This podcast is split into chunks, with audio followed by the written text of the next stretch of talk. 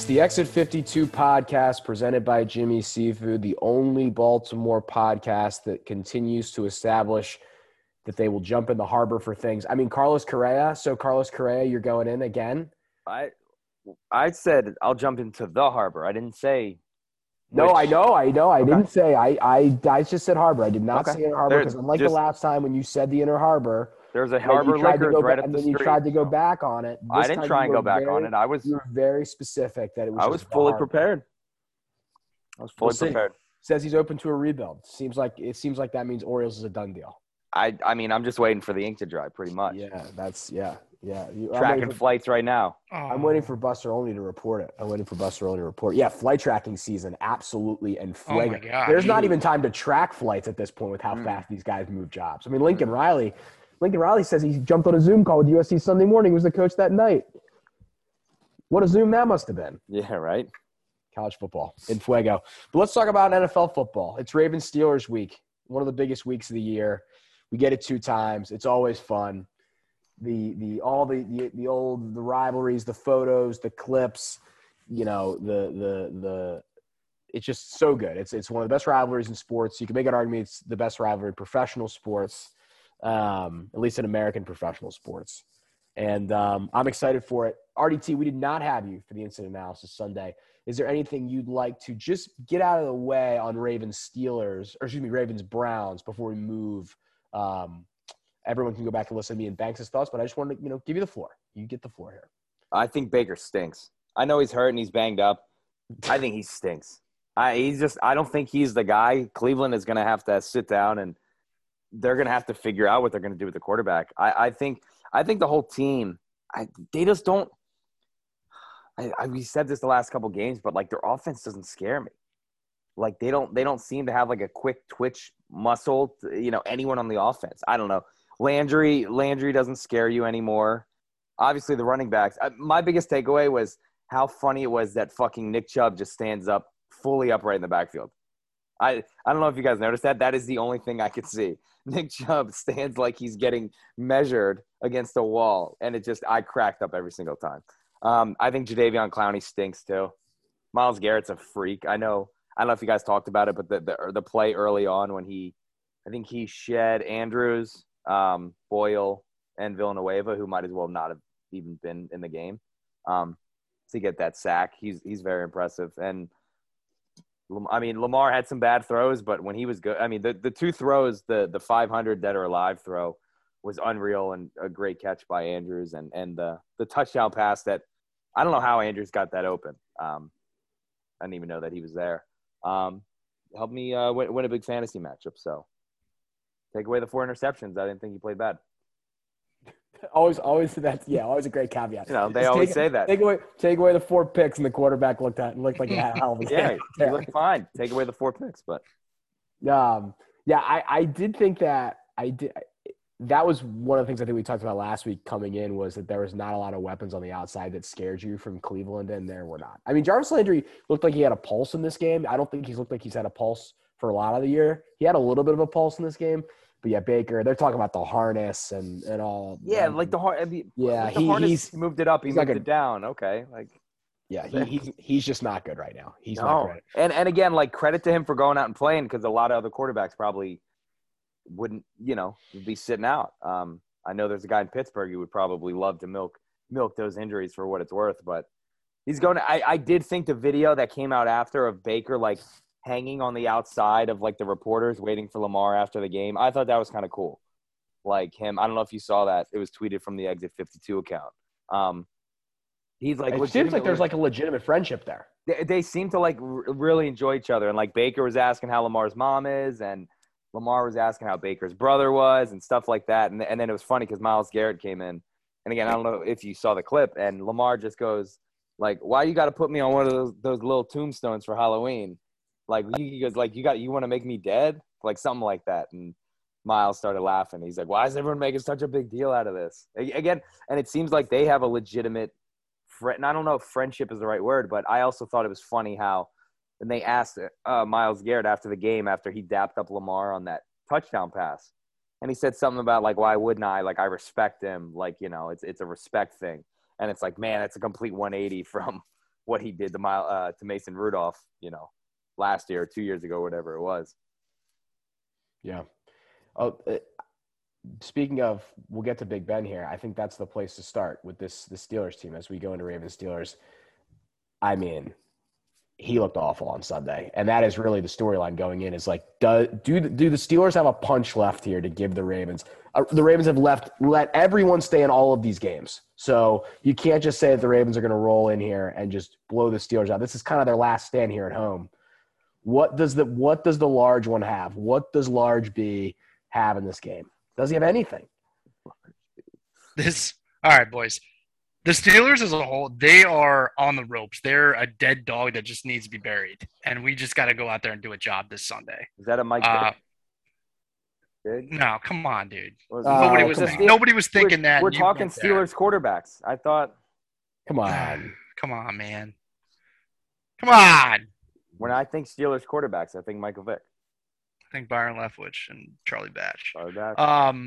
Anyways, yeah, no, these guys are like between former Steelers players, Mike Tomlin, like, and Chase Claypool kind of like going back and forth a little bit in the media about playing music at practice and all this bullshit. Like, they are ahead of schedule when it comes to their like December, January dumpster fire that they've tended to have the last 4 or 5 years between the Le'Veon Bell stuff, not coming to practice, and then them like getting blown out by the Jaguars a few years ago, and then the Antonio Brown and Big Ben, you know, throwing a football at his own quarterback bullshit, and Antonio Brown and, you know, recording in his own locker room and shit like that. Like, they're ahead of schedule. You know, last year it was 11-0 start, and then they completely imploded.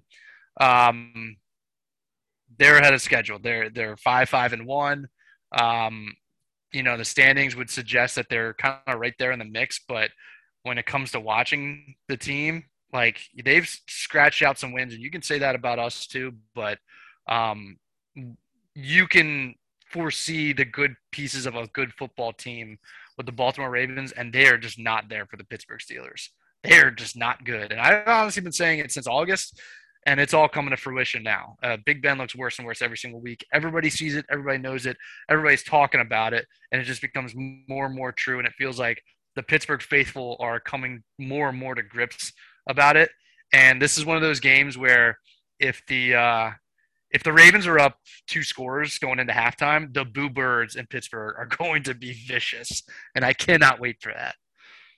I mean, I'm with you where they're like, their demise is like, it's accelerated. Like, I think we thought Ben was going to be bad this year. I don't think we knew that they were going to be this. What have they given up the last 2 games? Like 82 points. And that's the thing. It's not just Ben. It's everything. It's Juju going out. It's like a perfect storm if you're a Steelers hater. Like, this is your fire clapping gift. Like, this is it. Like, in real life. Yeah. The foreseeable thing at the beginning of the year was, well, maybe if Big Ben can play, you know, be a game manager, and T.J. Watt and Minkah Fitzpatrick can force enough turnovers, and they can muddy up games and make it, you know, and just use, you know, coaching and defense and special teams. And they were doing that decently the first couple months of the season, and now the defense is just kind of falling apart at the seams.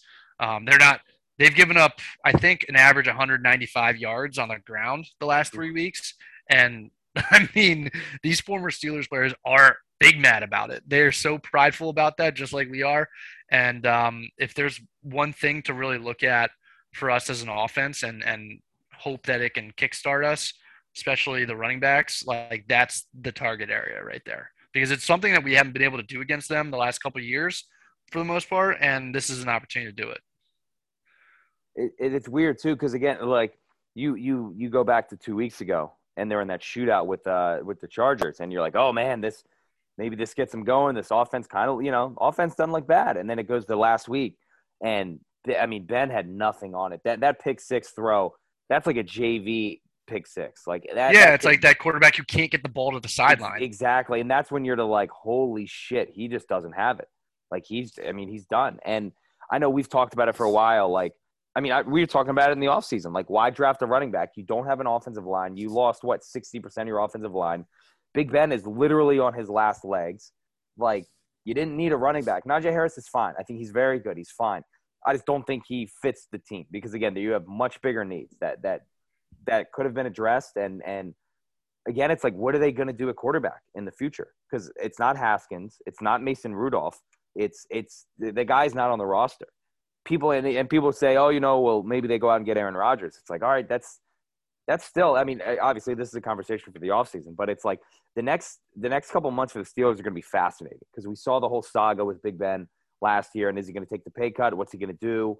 What are they going to do? Like, they should have cut bait with him last year and just for sure tried to at least not restart it's not a rebuild, but just a reload, just a reset, or at least something to shift their future. I don't know. Like I've said it a bunch of times, the injury in 2019 where they ended up trading for Minkah Fitzpatrick, that was their window to take a year, take a breath, and find a quarterback, and then groom him and have an exit strategy with him. And it's weird too because they've never been in that situation where they've never had that, like, okay, what do we do? Because they've been competitive for the last 20 years. I mean, you know, it's no secret that they're one of the best. They're up there with the Ravens and the Patriots and the Packers, and they're there every year. And it's like now I feel like this has just come on so quick. It's almost like a shock to them where they're like, thought we'd have more time. What do we do? Because, again, it's like you go out and you get Aaron Rodgers for next year. That's fine. But that's a Band-Aid. Like, what are they going to do for the future? It's going to be very interesting because, again, that defense, Minkah Fitzpatrick is good. I think he's a very good safety. T.J. Watt's very good. It's like outside of that, it seems like they missed on Devin Bush and they traded up to get him. And I know he had the ACL injury, which is tough to come back from, but he doesn't seem like he's getting any better. They're in a weird spot. And I have family from Pittsburgh, and I know that they're not happy with Ben. They're not happy with the play call, the defense. I mean, it's pretty much everything. So they're the dog on fire gif. I'm just referring to all the fire gifs. This is fine. The house is burning down, and you just don't really know what to do. So, yeah, this could be the turning point of their season. Like you said, they're 5-5-1. They get their teeth kicked in by the Ravens. They got Minnesota, Tennessee, Kansas City, Cleveland, Baltimore. I think Minnesota's sneaky good. They may not win another game the rest of the year. I mean, I think it's really interesting to evaluate them in comparison to the Ravens.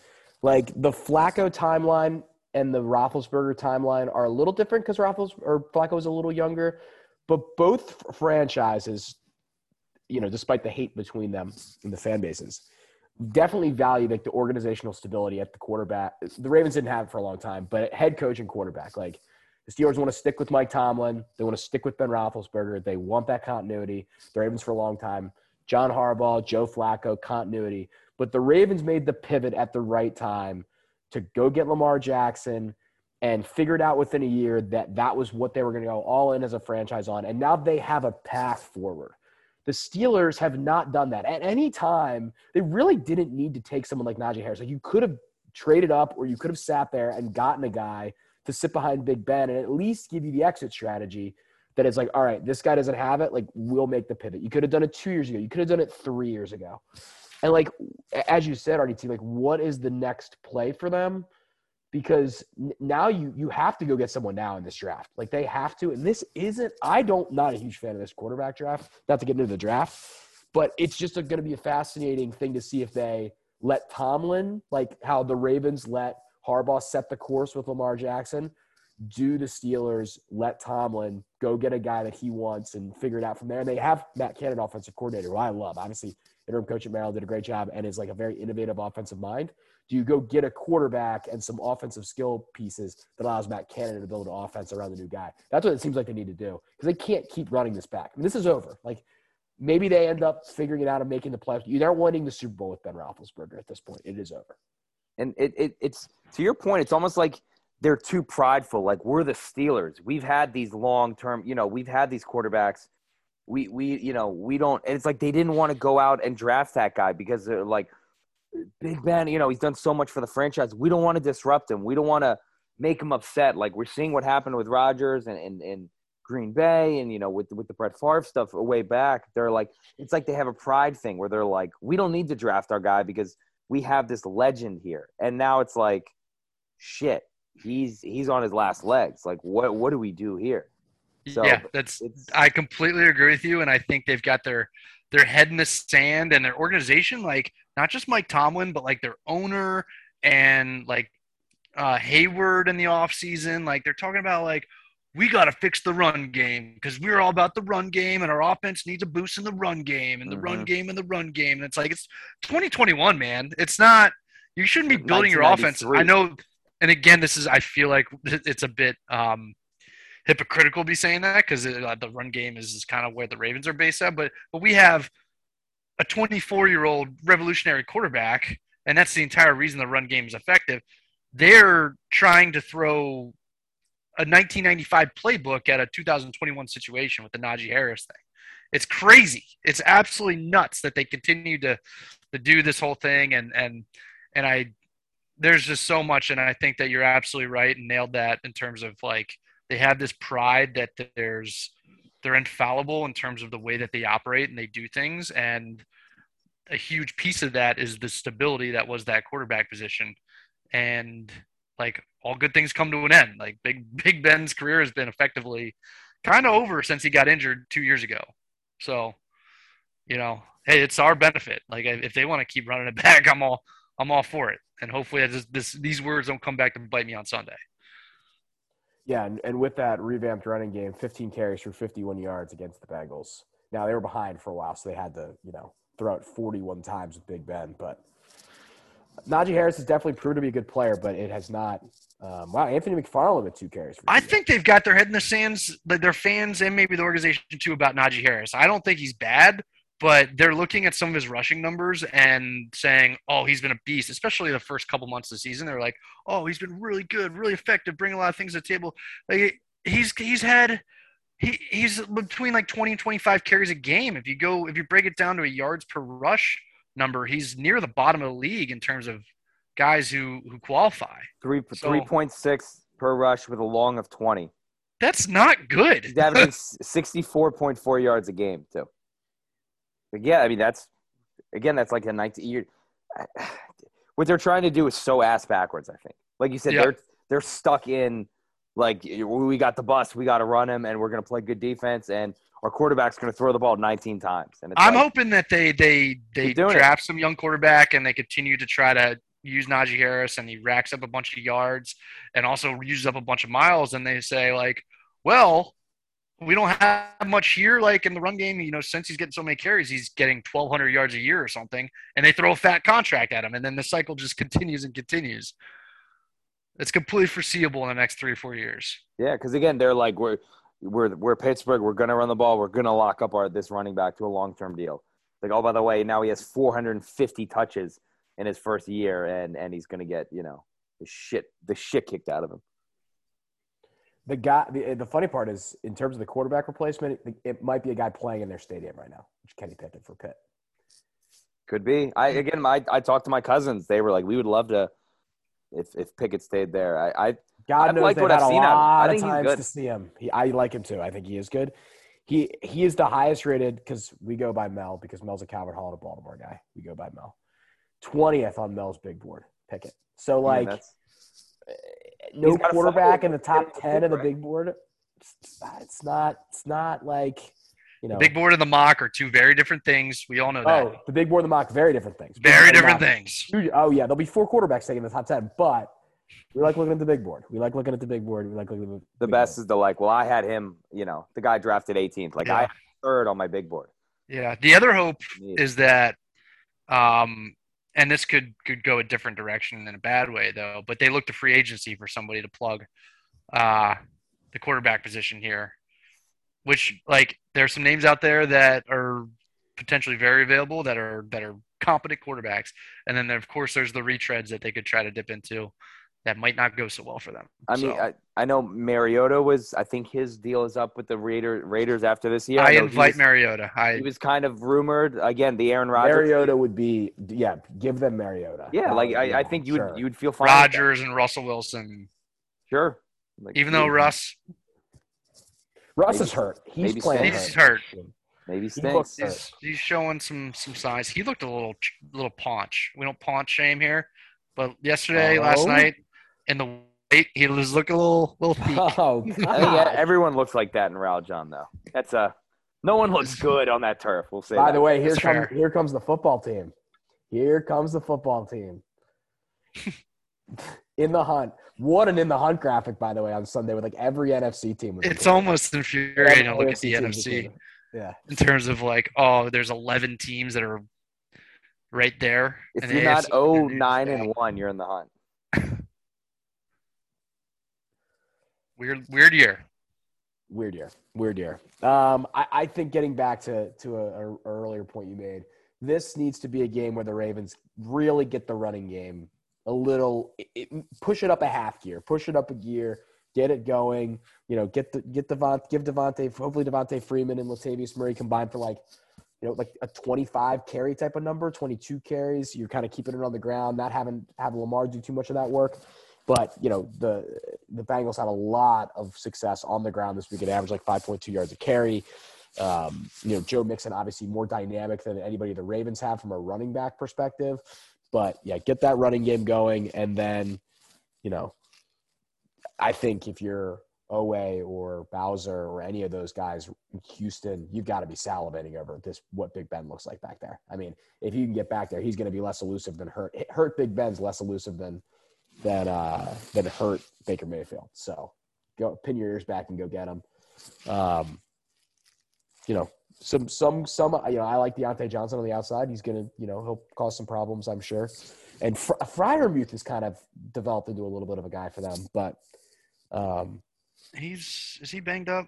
And ultimately, I'd have to check that. And ultimately this is definitely will be a raucous crowd in Pittsburgh. Backs against the wall situation. They're not going to go down lightly in this game, but you know, the Ravens should be able to go in. And as you said, Banks, put this Steelers season to bed here and go get another division. Yeah. Freiermuth is in the concussion protocol, by the way. And as we mentioned off air beforehand, obviously the big news for the Steelers this week is the T.J. Watt in the COVID protocol situation. So, by the way, your boy LeBron in the health and wellness protocols today. That's HIPAA violation. Okay, so we don't. Sure, I didn't say anything. I didn't say anything. I wasn't COVID shaming at all. I just said he was in the health and wellness, and I didn't know if you had any comment about it. No, it's not a big deal. Look, if COVID's affecting everybody, it's thoughts and prayers to him. Yeah, you know, sure. I hope he's well. I hope he's well. I hope he's, you know, going to drink lots of wine on his break. I think he'll be okay. But Taylor, I'm the opposite, though. I think the Steelers, I think they're dead, and I think they know they're dead.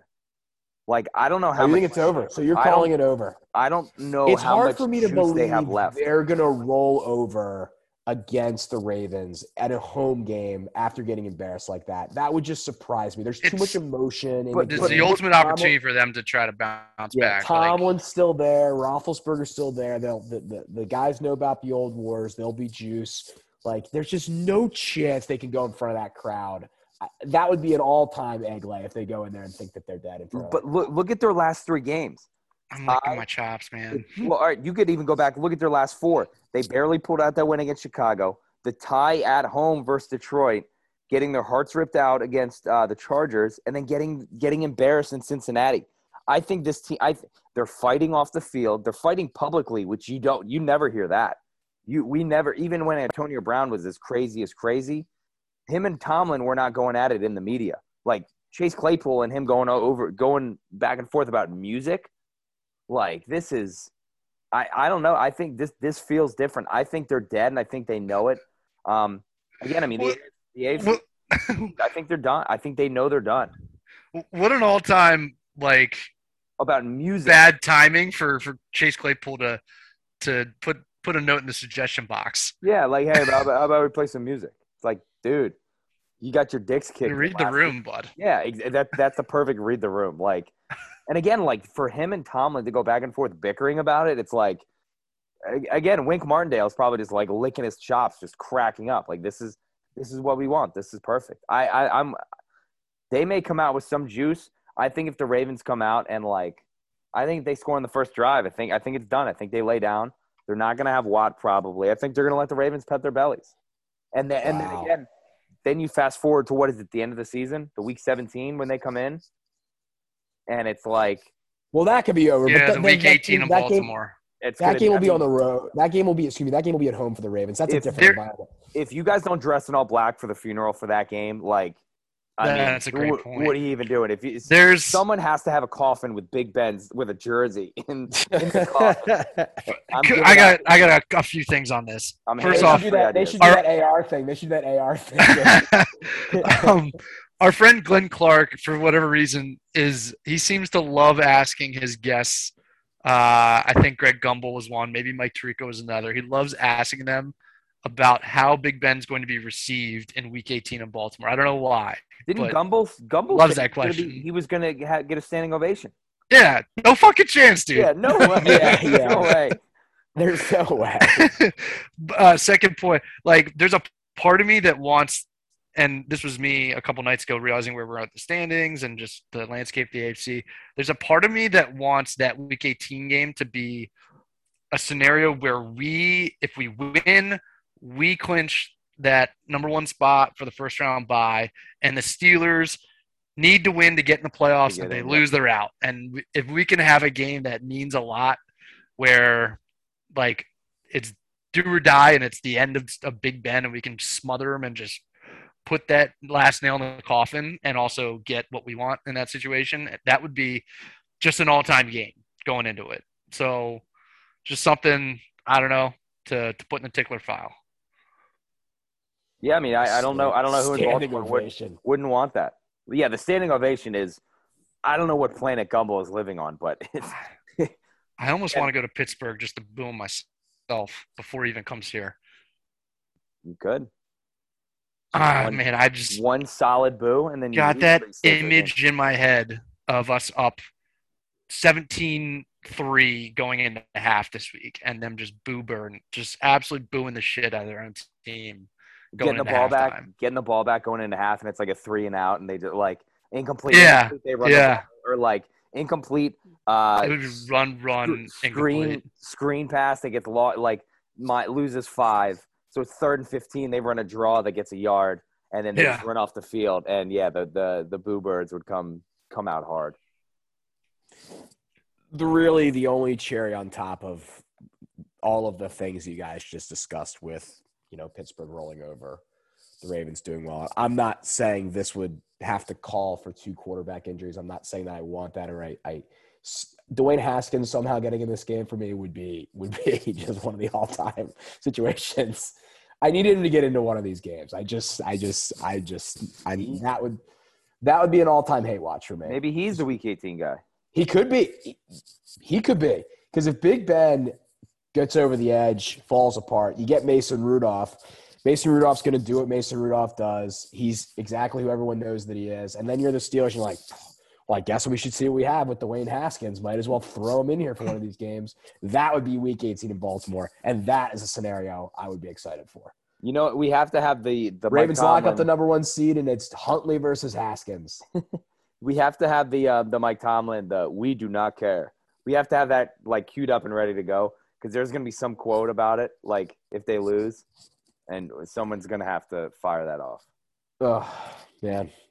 Predictions for this one. RDT, you seem like you're leaning blowout here. I'm interested to see what number you give. Yeah, I mean, it's like blowout. We that's all we guess is blowouts. I've stopped guessing blowouts. This team blows nobody out. But you seem to be leaning that way. 27-17 Ravens. 24-10 Ravens. 23-13 Ravens. 23-13. Spread is 3.5 in favor of Baltimore. I think if the Ravens stop the run the way they did this week, it's going to be very, very hard. Brandon Williams, it matters. It's going to be very, very hard for Pittsburgh to move the ball. Announcers. I had not even thought about it. I have not even thought about the announce crew. I hadn't either. Oh, it's 4.5 now, by the way. Give me a second. I was not. So it's 4.5. The over-under is 44. It seems about right, given the way the Ravens have played so far this year. Yeah. So I saw the announcers earlier, too. The thing is, the Steelers are giving up such big numbers those are good offenses, but, man – yeah, they're absolutely reeling. So That 44 number feels like an over. Did you see? So Jameson Hensley tweeted this: the Ravens are 3.5-point favorites at Pittsburgh. Marks the first time Baltimore has been favored in Pittsburgh versus Ben Roethlisberger. Yeah. You want to play this game? The other four times Baltimore was favored to win, the Steelers quarterbacks were in 2000. It's some guy, Graham. I don't know who. 2012. Who was it? 2012 would have been Dennis Dixon, I think. Taylor, do you have a guess? What's the question? I'm sorry. The other four times. As I look up announcers. Baltimore was favored to win in Pittsburgh. This is the first time that they're favored to win in Pittsburgh against Dennis Dixon is a good guess. I would have Charlie Batch would have been my other guess. 2012, Byron Leftwich. 2015. Oh yeah. 2015. Michael Vick. Noted Steeler. And then 2019 is Mason Rudolph. Never forget Ryan Mount, 2015. Been a lot of weird backup games for the Ravens and the Steelers, both teams. Yeah, we had Bob last year. Yeah. And Bob the year before, too. Made that hype video. I forgot. That was sweet. I might tweet that out for old times. Yeah, go for it. Hey, he's writing a book. Good for him. Maybe we'll get him on the podcast. That's unbelievable, too. Him saying, 2 months ago, as he's looking for jobs, oh, yeah, with Fitzpatrick hurt, it would be really cool to come back to Ral John and bring it full circle. And then 2 months later, here's this book about how fucked up everything is there. Yeah, that'll be an interesting book. I'm trying to find it, Taylor. Have you found it? I can't find it. They might not be out. So when we do these on Wednesdays, pretty sure it's a number one. Out. It's a number one team somewhere. I am struggling to find this. I think it's normally the PR Twitters put it out on Wednesdays, and we're recording here on a Tuesday, so it's not out on there. I swear I saw it somewhere, and someone said, we're getting another number one team, announcing team. I don't know. I'm going to give my best guess when I look at the full slate here, and then we'll move on because this is, I'm sure, fantastic. The only other good 1:00 game is, I think it's Vikings, Bengals. Well, it's all network first. Yeah, so obviously CBS 425. I would have to think that this is Romo. I think it is. I don't know who else. I don't know what other game CBS, because it's CBS's featured game at 425. Although does Fox have a game of the week type game? I don't think that they do. So this should be Romo. This should be Romo and Nance on this game. I would unless they put them on Chargers Bengals at 1. That doesn't make a lot of sense to me. That would be the only other game I could see them being on. And if it's not them, then it'll be Ian Eagle and Charles Davis, who I don't know if the Ravens have had this year, which is shocking. But where are they going to put Buck and Aikman this week? Fox's slate is awful.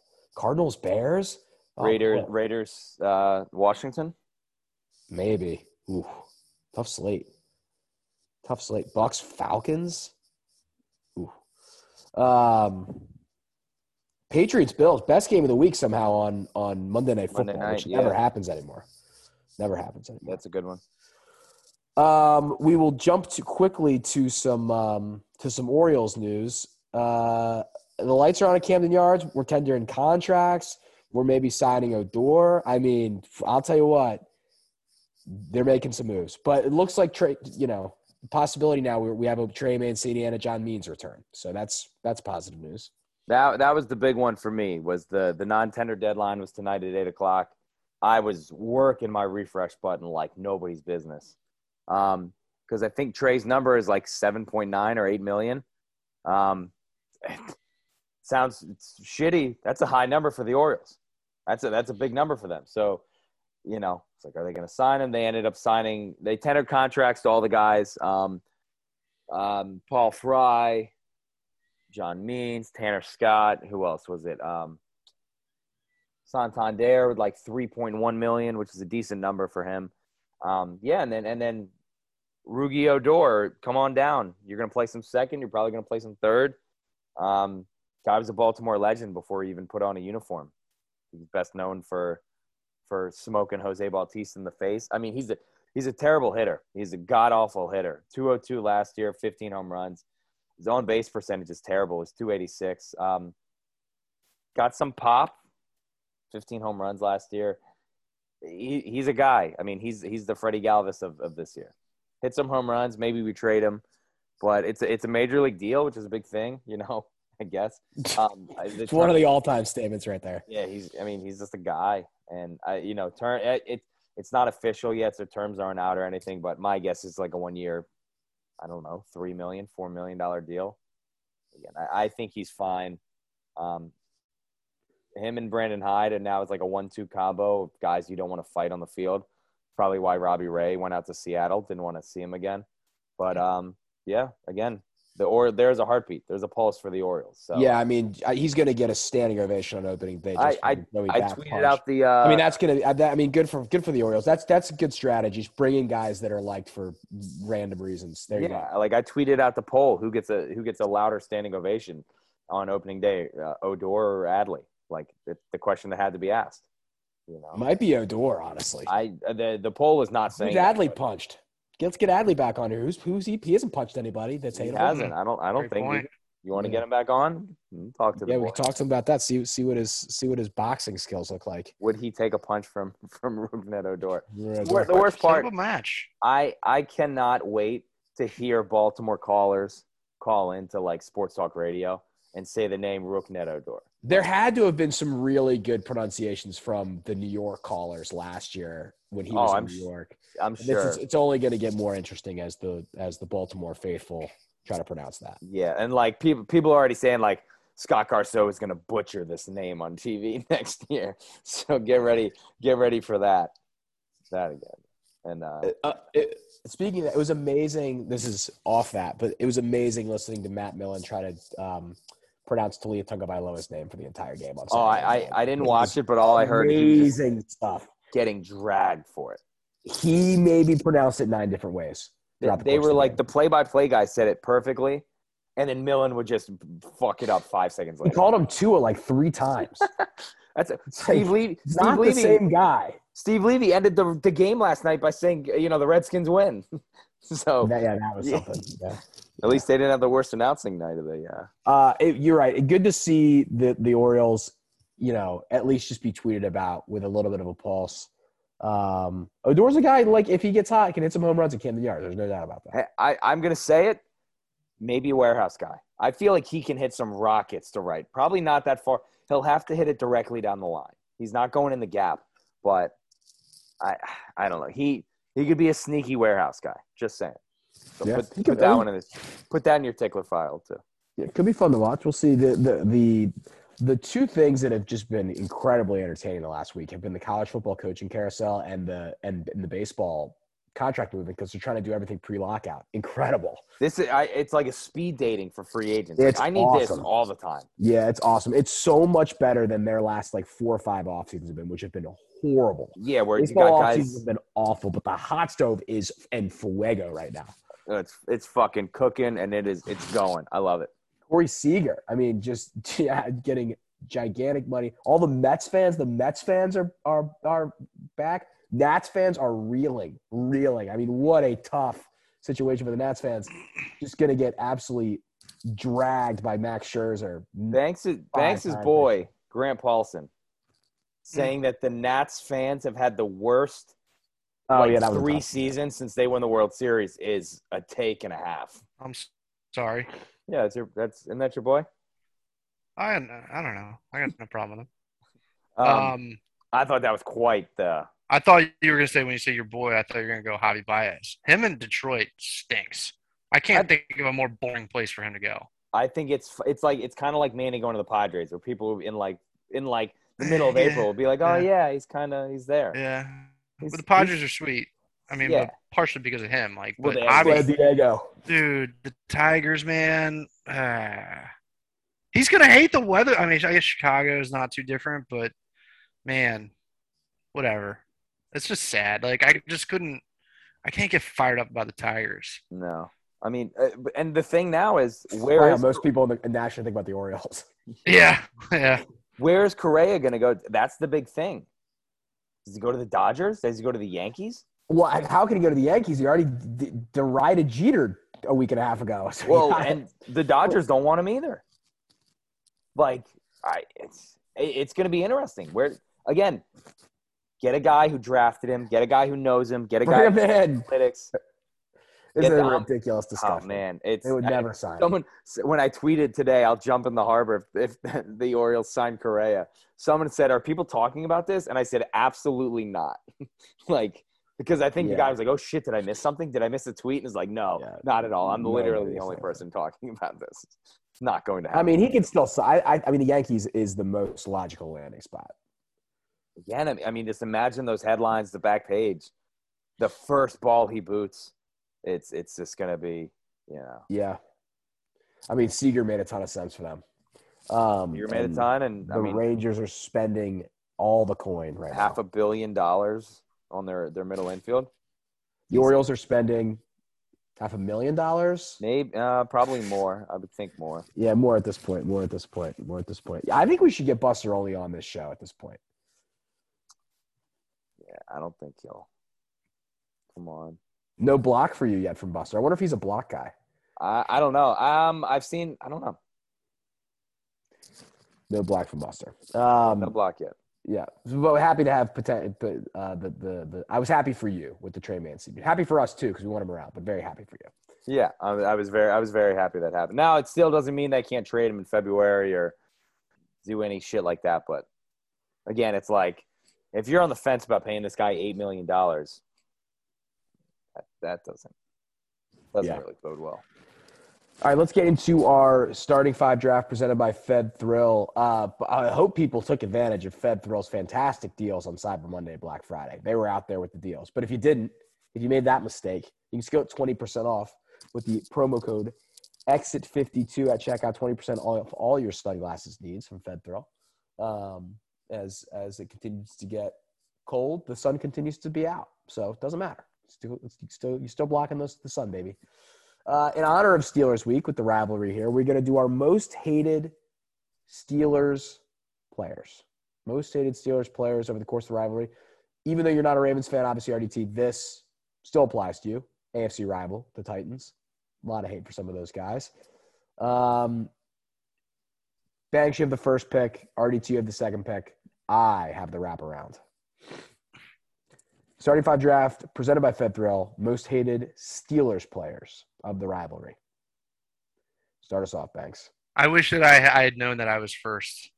I did say before the show you may not have been listening. I was not listening. I was probably watching the Caps get smoked in that third period. Yeah, what the fuck was that about? Dude, the shot totals were just piling up so much. It was wow. Anyways, I have to take Hines Ward. I have to take him. I think that's the consensus number one for so many reasons, just dirty shots behind the play and the smile and all those types of things. I think he was really the person who embodies that era of the Pittsburgh-Baltimore rivalry. And another example of a guy that, like, if he was on your team, I'm not even sure I can say it out loud that I would want him on my team, but, like, just fuck that guy. I think he's a pretty clear 1-1 in this draft. Yeah. Did you know that he always smiled on the field? Yeah. So happy. I did. So such a nice guy on the field. Fuck that guy. And guess what? He played quarterback at Georgia. Good for him. I figured that was going to be the pick. Yeah. See, I was just trying to rack my brain if I could talk myself into another person, and it's just I couldn't. My first pick, and again, this isn't – I mean, I think he's a pretty universally hated guy. Joey Porter, just scumbag. I think that it kind of sums him up. He was a big spit guy. Like, I think on multiple occasions he was spitting on guys. Spit guy, fight guy, late hit, bad hits. He did it all. His shining moment was Todd Heap rolling his ankle. In a 2-minute drill and him hobbling to the line for the Ravens to spike it and him just bowling him over. Yeah, that guy too. He was an asshole. His son plays for Penn State, which made me feel so old when they were into town a couple weeks ago, and I was like, "Oh my God, it's Joey Porter Jr." That is Joey Porter did not have as long a career as people think. He played from 1999 to 2006 with Pittsburgh, and then had a couple years with the Dolphins. Yeah, I forgot he was on the Dolphins. Yeah, on the Dolphins. Yeah. He was also. He used to, when he was a coach, he would always start shit. Like and that was the talking point every national game. Like, oh, there's that intensity. There you know, you can't teach that. And it's like, no, I think he's just an asshole. Like I think he's just not a nice person. So did he get into some legal trouble recently?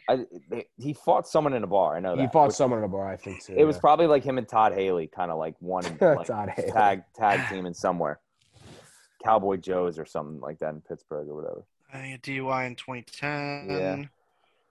Bad check at a casino in 2012. Oh, Joey. Punched Levi Jones outside a casino, which resulted in a $150K fine from the NFL. Their reach is incredible. Like, they'll just – anyways. Here you go. I'm reading this clip from him too. After missing a 2003 matchup where Porter was nursing a gunshot wound, forgot about that. He boarded the Ravens team bus and tried to fistfight Ray Lewis after the game, citing the team was mocking his signature boot kick.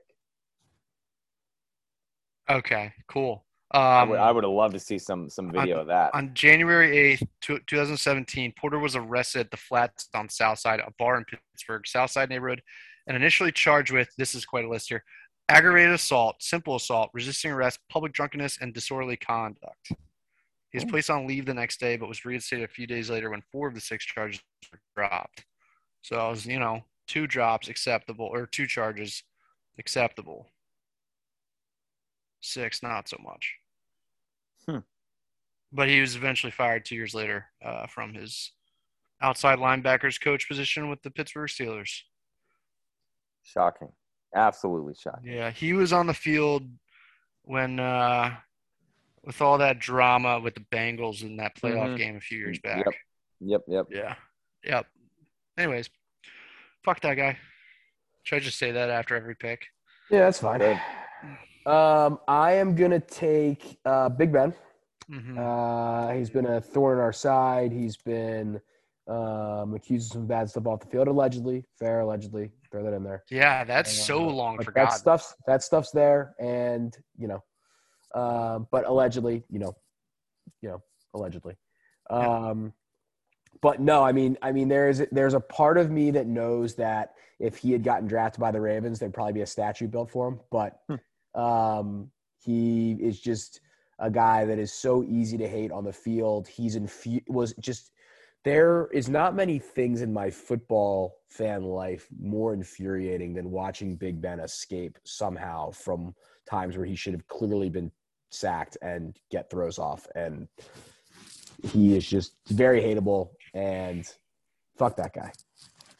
There you go. Fuck that guy. Yep. I still remember hearing someone say that Big Ben in his prime was more elusive than Michael Vick. Like – In obviously a different meaning of the word, but again, like you're saying, like there were just times where you just could not get him down. Like he just moves his shoulders and just doesn't go down. So incredibly frustrating. And then I'm taking James Harrison. I mean, it kind of speaks for itself. I mean, a very, very good player. There's no doubt about it, but just the guy on the other team that you just can't stand. And he gave off an air of kind of being a jerk. I hated every year hearing how hard he works in every offseason. Like, God, great. Awesome. James Harrison. I don't think I need to do much explaining on James Harrison. No. RDT. I'm going to go with Rashard Mendenhall. I just hated that guy. Like, I think I picked him in fantasy a couple times. Always comes back to the it's like little stuff like that. And, like, I loved him at Illinois. I was like, oh, this guy's going to be a monster. And he just was not. Play for Michael Huxley. He just was not good. Was he with Juice Williams? I believe so, yes. Dude, all-time name teams. Yeah, Juice Williams is good. And then never forget his comments. Do you remember his comments about Bin Laden after they killed him? Being like, guys, he's still a person. Like, he had a family. Like, it's not right to mourn someone's death. And it was like, all right, dude, I think we're done with you. Like, who was the one who said that Bin Laden should have hooped or something? Terry Rozier. That motherfucker was 6'7". He was like, that's what he said. Like, he should have been hooping. Not wrong. Not wrong. All-time tweet. Yeah, I just didn't like Rashard Mendenhall. I think he's kind of gone off the deep end, like the Larry Johnson kind of thing. So kind of leave it. To be honest, I don't like have a lot of hate for that guy. He just doesn't move the needle seems for like me. Such a fantasy thing. Yeah, that seems like such a fantasy-based hate. Yeah, Joseph Adai, Felix Jones, Darren McFadden, and Christian McCaffrey now. Oh, Darren McFadden. I thought Darren McFadden was going to be good every single year in fantasy. Every year, Felix Jones. That was my guy. Darren McFadden was so good at Arkansas. I think we've talked about this before. Yeah, we have. We definitely have. The Cowboys running back situation. It's always been an interesting one. All right, Banks, you got two. I don't know why I thought I had another – there was another pick between – whatever. I'm going to take Troy Polamalu. He just has to be taken at this point. Having the whole Ed Reed, Troy Polamalu thing was always really interesting because they just, you know, I always felt like we had the upper hand there. And, of course, Steelers fans will try to tell you otherwise, but Polamalu was really just like an extra linebacker for the most part. I know they're going to be big mad if they hear about me saying that, but yeah, just the whole thing and like he's got the hair and like all that stuff, and he made some big plays against us that were super frustrating. You know, the strip sack and then the pick six and Flacco's rookie year and the AFC Championship that sucked. But yeah, it's Troy Polamalu. I think he just has to be taken at this point. If he made it through two rounds, it would have been a problem. Fuck that guy. Yeah, I would have. I almost took him over Harrison. It was very close. Very, very, very close. And then this is where you kind of drop into another level here, I think. I'm going to take Marquise Pouncey. I always hated him, and I felt like he's an extension of Big Ben. And seeing them crying together on the sideline last year was a beautiful moment for me personally. And, of course, like, the guy is a world-class asshole. Like, he's a tremendous moron. Everybody remembers the Aaron Hernandez stuff. Fuck that guy. I have a friend who works at a limo company in Pittsburgh, and they used to, like, rent limos, you know, call them, you get your limo, whatever. And the Pounceys were, like, regulars. And the things that they used to leave in these limos was, like, the most disgusting. Like, I think they had to be like, we have to stop renting to Marcus Pouncey. Like, it's like a health hazard to keep allowing him to do these things in these limos. It was like very, very gross stuff. So that's a pretty good pick. That's it. Do you have another one, or is it me? It's you, Eric. Jeff Reed, kicker, all time. Is it the mugshot? I thought the kickers were safe in this one. No kicker's ever safe. Yeah, no, it's not his mugshot, but his, like, you remember his picture where he had the, like, bleach blonde hair and, like, yeah, it's a great point. An ass. He just has the gross facial hair. He has the picture of him, like, jacked at this bar out with some girls, and again, his hair, like, I can't even describe it. Like, I'll just have to post the picture on the Twitter. But the guy is just like an all-time tool bag. The bleached hair just keeps coming up, and it's the worst. I think he was a decent kicker too. Like, I think he was a fine kicker. He just seems like an asshole. So yeah, Jeff Reed, come on down. And you only got one. You tried to double pick. You got comfortable with the double pick. Yep. With the ninth pick, I'm going to take Brett Kiesel. Fuck that beard. I don't give a shit about that beard. Like, stop showing me the beard. I don't care that it has snow on it. I don't care that it has grass on it. I don't care. That was one of the most infuriating parts of playing the Steelers against Brett Kiesel. Stop showing his beard. Also, I was going to try to sneak him in, too. I thought that might have been my last pick. Yeah, screw that guy. This is part of what makes him endearing to them. He just looks like a Pittsburgh guy. He just looks like mountain trash. Yeah, mountain trash. One time Pro Bowler, too many times. And then I'm taking a talker who I actually think is good on TV now. I'm taking Ryan Clark. Ryan Clark liked to spout off a lot. He was not that good of an NFL player. He's a cheap shot artist. Cheap shot guy. I do honestly think he's good on TV. But he's entertaining. He's very good for, like, ESPN's, Get Up and First Take and all of, like, the take artists, because he's kind of a good take artist. And he's good at, like, getting those takes off. But I thought he's a really overrated player who talked a lot and threw some cheap shots down in the secondary. So I'm going to take Ryan Clark, who, like I said, respect his work on TV. He does a good job. But yeah, Ryan Clark, RDT, fuck that. Brett Keeson, Ryan Clark, fuck those guys. Fuck them. Willie Parker. Willie Parker. Fast Willie. His breakout game is against the Titans, and he like torched them. It was like 200 yards or like 180 yards, something like that. And I was just like, this guy sucks. I can't believe we're letting this no-name guy like just absolutely tear us apart. And I just hated him just because he had his like breakout game against the Titans. And I was like, fuck, this guy stinks. Probably a very nice guy. Very nice guy. I think North Carolina, I think. Sounds right. I think North Carolina. Again, that's the only thing I had against him. His rookie, his first like – let me see. His name, first name being Willie, just makes him that much more hateable. I don't know why, but it's just like, oh, I'm just old Willie. Good old Willie, yeah. You. Two-time Super Bowl champ, two-time Pro Bowler, longest run in Super Bowl history, 5,378 yards. Yeah, like undrafted free agent. Oh, where is it? Blah, blah, blah. I just want to – against Tennessee Titans, 161 yards on 22 attempts. And I was like, fuck this guy. That guy. I am going to be taking Casey Hampton. Ooh, guy looked like a thumb. Fuck that guy. There you go. You got another one. I think you should leave it there. Somebody's got to take Antonio Brown. I'm taking him. I got to take Antonio Brown. His big catch. I don't know what year it was, but it was pretty much his breakout moment. And then he terrorized us for years and years after that. When Jimmy Smith was healthy, we held him in check. When he was not healthy, not so good. And he ruined Christmas. So, fuck that guy.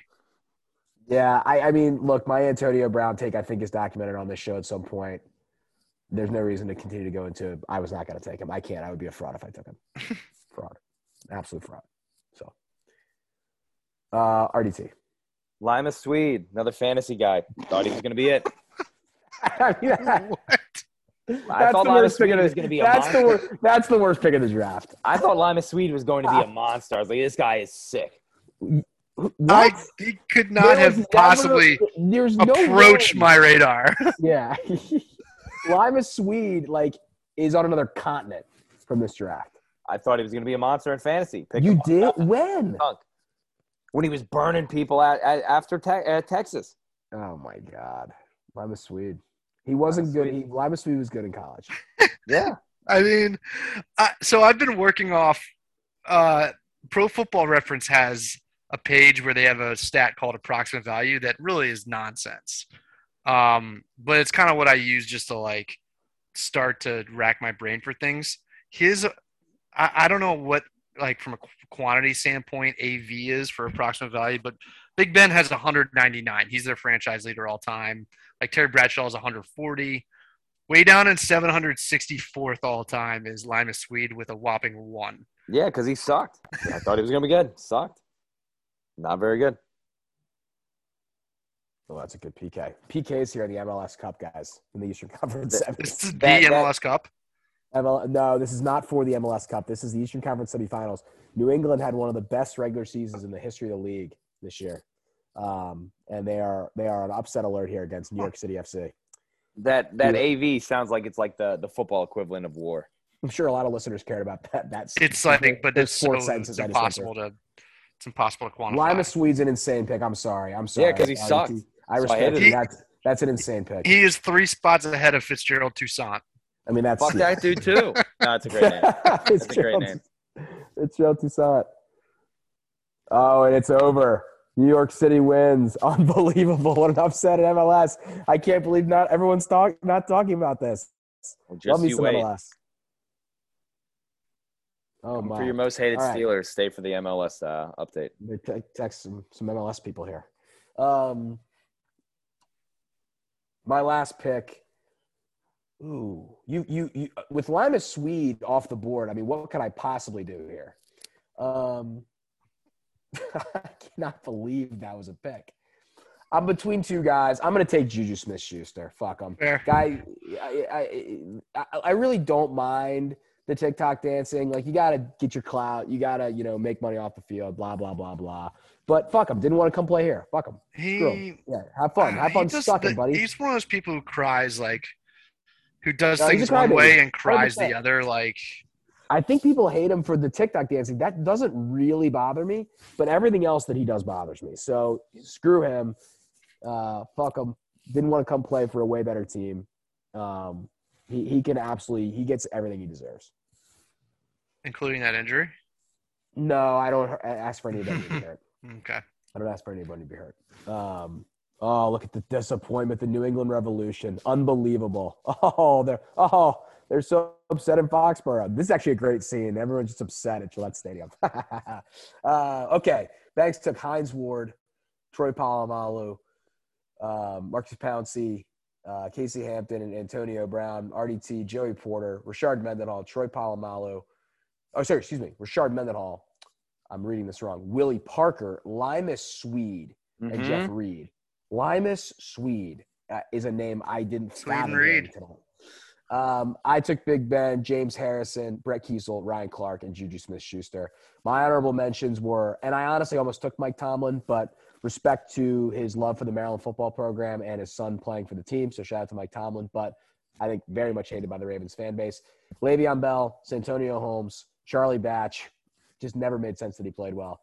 Heath Miller, fucking total ripoff of Heath. Total ripoff. And Dennis. And they're like continuing now. Yeah. Muth or whatever. Yeah, get out of here. Those are honorable mentions. James Ferrier, Lamar Woodley, Ike Taylor, Mike Mitchell. I forget exactly what Steve Smith said about him, but what did he say? He had something good. Yeah, you're right. I'm gonna Google it. Oh, he put him on his lifetime hit list. He's not on my level. I got him on my all-time hit list. It's annoying to it's annoying. I know I blogged that, and I get, like, Bleacher Report's the first hit. Mm-hmm. We got to – Barstool, we got to get our SEO. Bleacher has figured out some way to get every list they've done from 2010 to the top of anything that you search. Yeah. They have cracked the algorithm. Taylor, who was your first pick again? There's my blog. It was. Who'd you pick, Taylor? Sorry, my speaker just went out there. That was great radio. Say that question again. Who'd you pick? Who was your first pick? My first pick was Large Ben. Yes, that's right. Oh no, okay, I found my blog, and it's even better than I thought. Okay, let me read this dialogue. Reporter, how much did Mike Mitchell inspire you, ... or anger you? Steve Smith, ever try to build a house with a screwdriver? Reporter, it's almost impossible. Steve Smith, until the cabinets come. Reporter laughs. Can you further explain that? I can't comprehend that. Steve Smith, I'm a foundation builder. He's a cabinet. That's a Steve Smith quote. That's unbelievable. He called the man a cabinet. Good draft, guys. Good draft. But Limas Swede, RDT, you have had, I think, like the 5 most insane picks in these drafts over the course of the time. So you're making nobody thought to take Jerome Bettis. Because no one hates Jerome Bettis. Yeah, no one hates Jerome Bettis. Did you know he won a Super Bowl in his hometown in his last game? No. Yeah, Le'Veon Bell, Larry Foote. Yeah, Larry Foote. Just kind of scrolling this list here. Yeah. I consider T.J. Watt. I already hate that guy so much. Alejandro Villanueva. Yeah. I almost said Dwayne Haskins. William Gay. That would have been a great pick. Burris. Ike Taylor was on there. Antoine Randall L. Santonio Holmes. Who hated Randall L? I loved Randall L. Yeah. I also liked him too. I didn't have any problem with him. Mike Wallace. LeGarrette Blount. Bud Dupree was kind of a punk. Willie Colon. Very nice guy. Minkah Fitzpatrick. There's a guy whose name was Buzz Nutter. That's a great name. In the 1960s. That's quite a name. I bet you also worked in the coal mines. Probably. Tommy Maddox. Who knows what happens if he never gets hurt? Yeah. Yeah. It's the butterfly effect. Martavis Bryant, whatever happened to him? I thought he was going to be very good. He got totally – that's the one that I thought was going to be very good in your Limas Swedemold. Martavis Bryant had a lot of talent.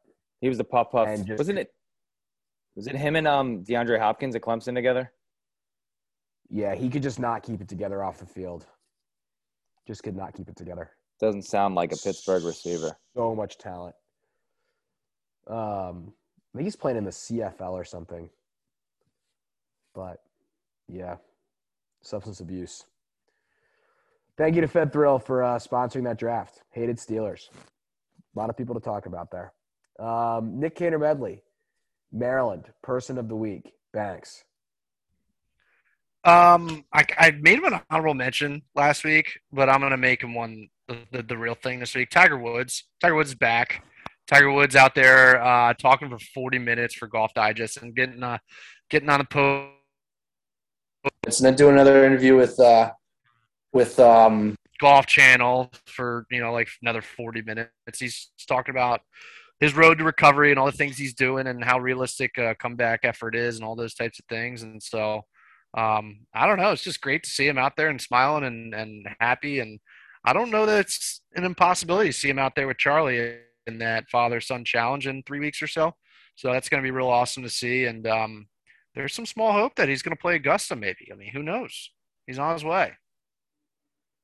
So good for the game. Good for the game. It's so good for the game. God, seeing Tiger hit golf balls on Twitter has just been tremendous. He just dominates the news cycle if he just gets out of bed. It's incredible. I watched like 6 hours of Golf Channel today. We have absolutely no shot of seeing anything in golf anywhere close to Tiger Woods in the rest of our lifetime. I don't know. I don't think any athlete ever. No. Yeah. Just the way he can – he just cannot be in the public eye for 9 months. It's crazy. He carries the water more for that sport. Oh, as Maryland's Marisa Due appears on the MLS coverage, Maryland Hall of Famer. He carries the water for that sport more than anyone carries water for any sport. Yeah. RDT. I'm going with stuffing. I had so much stuffing over the last week.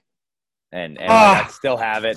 I told myself I was going to make my pick stuffing before before we hit record, and then I completely forgot. I was going to make stuffing my pick. I've been eating stuffing so much it's coming out of my fucking nose. Man. It's just so good. It's by far and away the best.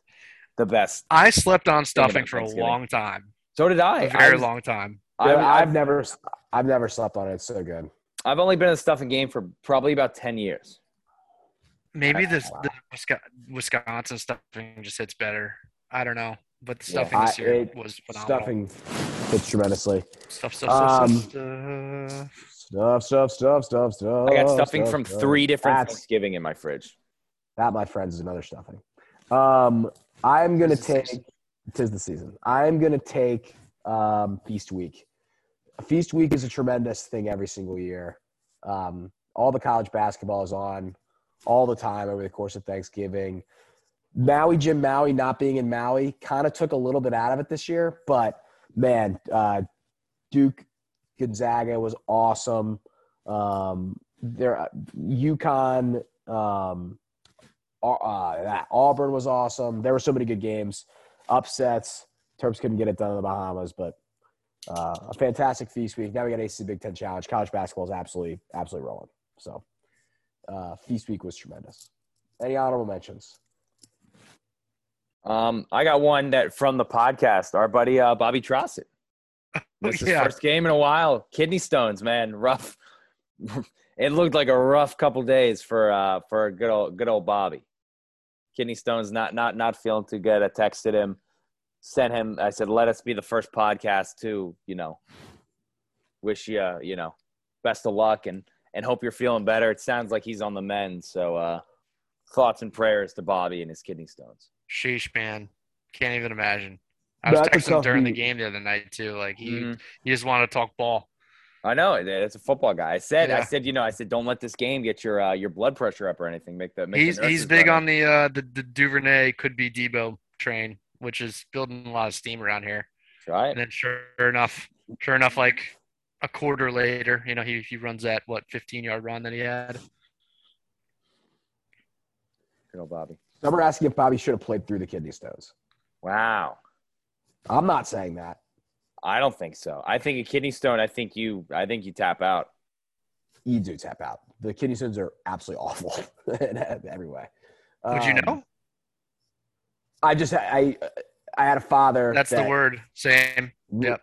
Did not have them. He operated on people with or helped. Oh, Jesus Christ. So all I heard about as a youth, this is a way too TMI, was things in that area, such as kidney stones, invitation stuff. So yeah. Yeah. Still my favorite KFC radio question is, would you take one kidney stone a year for 10 years to guarantee one of your teams back-to-back or two championships in that 10-year span? I think it's a fascinating question. I don't know. Think about this. If you knew right now that if you accepted this, the Orioles would win 2 World Series in the next 10 years, and you could put money on that. Oh, if you could put money on that, that's different. Money on that, that's way different question. And would you want to know when your kidney stones are coming? Like, would you want to be like, oh, I can't go out this week; it's my kidney stone week. Or my God, I'm just. Or would you just want to random? It's a fascinating question that I can't stop thinking about. I can't answer that. Top of your mind right now are kidney stones and Lima Swede. Lima Swede, fuck Lima Swede. Oh, bitch ass Lima Swede. Lima Swede.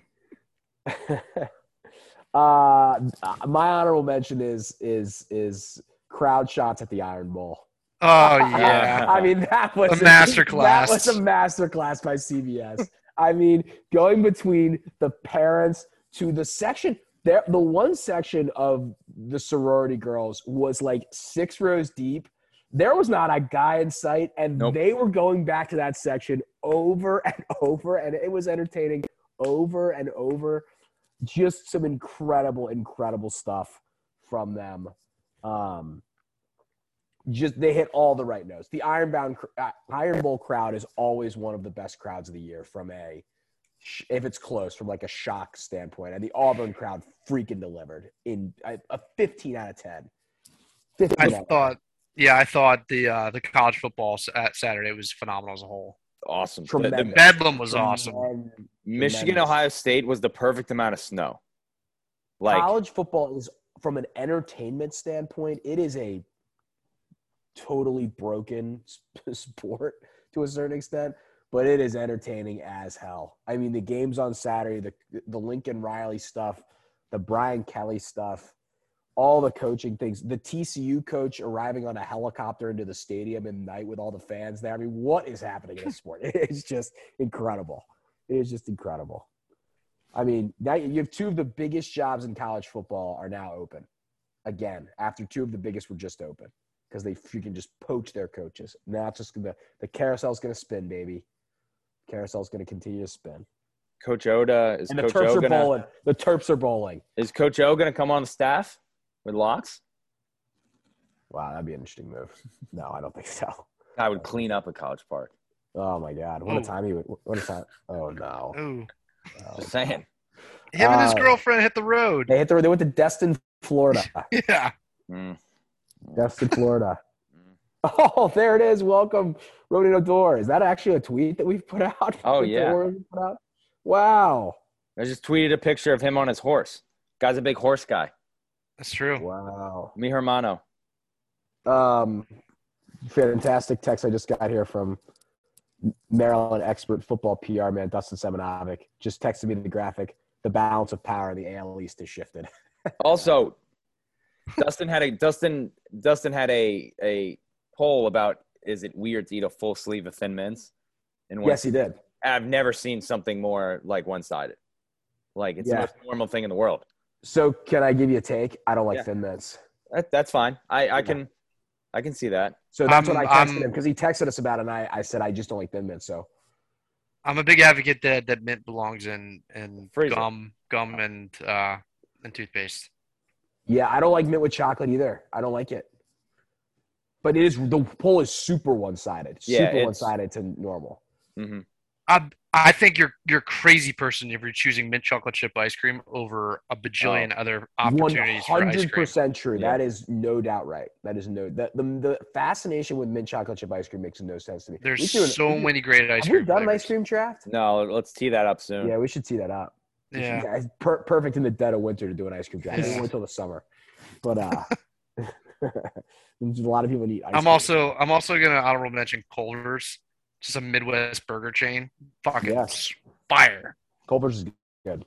And you throw in cheese curds as a side. Unbelievable. Do you have any glaring takeaways from the Midwest? You spent a lot of time in the Midwest the last few weeks. The people are incredibly nice. We already knew that. Yes. There's a lot of cheese. I remember I texted somebody. It was like, there's three things I got here. People tend to be a little bit large. I don't think that was it. Let's see. What did I say? It's cold. Didn't see that. Believe it or not. I did a turkey trot for the first time in my life. Damn near killed me. Yeah, that's an insane move by you. Yeah, the morning after many beverages. Good, I don't much. The people in the Midwest are very nice. They're tremendous people. That's the episode right there. We got an Odor announcement, I think, is the perfect way to end it from the Orioles. What a signing. Veteran minimum because the Yankees are still paying his full 2022 salary. Elias does it again, motherfucker. Does it again, baby. Just cooking the books. Let's go. Let's go, O's. Start of the second half in Columbus. Duke over Ohio State by 13. Not sure the Buckeyes are good. Duke is very good. Honorable mention my Wi-Fi for making it through an episode. Yeah, this is shocking. This is the first time I think you've podcasted. You just got to leave the house for a couple weeks, and then you come back, and the Wi-Fi is all good to go. Yeah. We didn't have you disappearing this time. Yeah. It's a shame we have not screenshotted all of your ridiculous faces that you've had as your Wi-Fi has gone out over the course of this podcast. That was a missed opportunity. Make sure to follow us on all of our social media channels here on X52 at X52 Podcast, Twitter and Instagram. You can follow Eric at EDITTI22. You can follow Banks at Barstool Banks. You can follow me at TaylorSmite10. Make sure to buy some sunglasses. Make sure to buy some shirts from Thread Level Midnight sunglasses. Oh my God! Did we even sponsor the starting five there? Oh, I gave the read. Come on now. Mm-hmm. See, I'm this read's so smooth now you guys don't even know. I was listening to the Steve Smith. I'm so in rhythm on that exit 50. I just, extemporaneously do that read every week. We don't have anything written and prepared. What a job I do. I'm just praising myself. You're not wrong. And hopefully people are buying sunglasses because of it. Because honorable mention Taylor Smythe. The Bethel people are awesome. Honorable mention to me. I addressed so people that don't listen to instant analysis. I did address the Turkey Bowl guarantee on the instant analysis. So you want to hear me address that. You can go back and listen to the instant analysis. I'm not addressing it again. All I'm saying is they're just kids. They are just kids. They're just kids, Jimbo. Jimbo, they're just kids. There's no need. Look, this is just fun Thanksgiving football among community members. All right. That's all this is. And if you want to hear me say any more than that about it, you can go back to the instant analysis. I'm not addressing it again. I'm done addressing it. That's the X52 podcast presented by Jimmy Seafood.